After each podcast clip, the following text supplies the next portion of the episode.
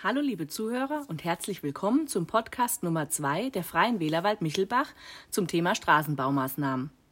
Es geht hier heute um die unterschiedlichen Finanzierungsmöglichkeiten der Gemeinde für den Straßenbau. In Hessen gibt es für Kommunen seit 2018 grundsätzlich drei Möglichkeiten, die Straßenbaumaßnahmen zu finanzieren. Die vermeintlich einfachste wäre aus allgemeinen Finanzmitteln. Heißt, die Kommune ist so reich, dass sie einfach aus der vorhandenen Kasse, also ihren Steuerannahmen, Gebühren und so weiter, die Straßen erneuern kann. Science Fiction für die meisten Kommunen und auch für Waldmichelbach.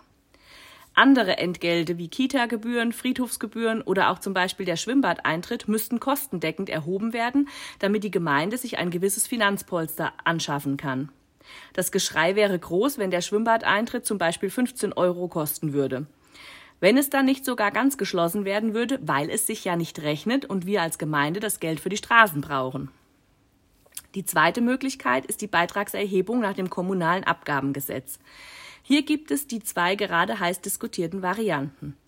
Einmalige Beiträge, also der Variante wie bisher. Wenn die Straße vor meiner Haustür gemacht wird, und die hätte es in meinem Fall tatsächlich nötig, würden die Kosten auf alle Anlieger dieser einen Straße umgelegt werden. Variante 2 wäre die im gerade vorliegenden Antrag geforderte wiederkehrenden Straßenbeiträge. Hier werden mehrere Straßen zu einem Abrechnungsgebiet zusammengefasst und man zahlt über einen vorher bestimmten Zeitraum einen vorher festgelegten kalkulierten Betrag. Es handelt sich um eine solidarische Abrechnungsgemeinschaft, deren Modalitäten in einer Satzung geregelt werden. Hier kann man sich gerne mal die Satzung der Gemeinde Grass-Ellenbach auf deren Homepage durchlesen. Man kann dies so ein bisschen mit einem gesetzlichen Krankenkassensystem vergleichen. Alle bezahlen in einer gewissen Gemeinschaft gemeinsam, aber nicht alle nutzen die gleichen Leistungen. Näher gehen wir hier dazu auch noch in einem späteren Podcast ein. Ebenso auch auf die Vor- und Nachteile dieser beiden Möglichkeiten. Eine dritte Möglichkeit ist die Finanzierung der Straßenbaumaßnahmen aus kommunalen Steuern. Klingt als Anlieger super, weil auf einen persönlich keine neuen speziellen Beiträge zukommen. Steuern, Grundsteuern und so weiter zahlen wir ja sowieso. Als mögliche Steuern kommen nur die Grundsteuer, die Gewerbesteuer und so kleinere kommunale Steuern wie die Hundesteuer und die Spielautomatensteuer in Betracht. Die kleineren Steuern allerdings sind von ihrem Aufkommen viel zu gering, also nicht geeignet, eine sichere Finanzierungsmöglichkeit zu sein. Die Gewerbesteuer ist zu sehr wirtschaftlichen Schwankungen unterlegen. Für die Gemeinde wären Straßenbaumaßnahmen dann nicht mehr sicher planbar. Eine viel diskutierte Möglichkeit ist die Grundsteuer. Klingt nach wenig Aufwand, die gibt es schon, das heißt kein großer neuer Verwaltungskram. Man müsste sie nur erhöhen und könnte Straßen bauen.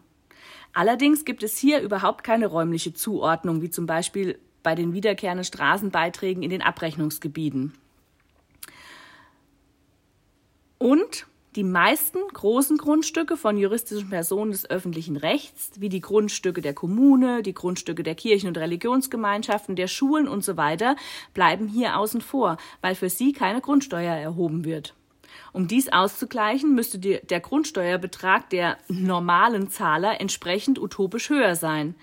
Dies würde dann auch die Mieter über Gebühr belasten, da es sich ja bei der Grundsteuer um umlagefähige Kosten handelt.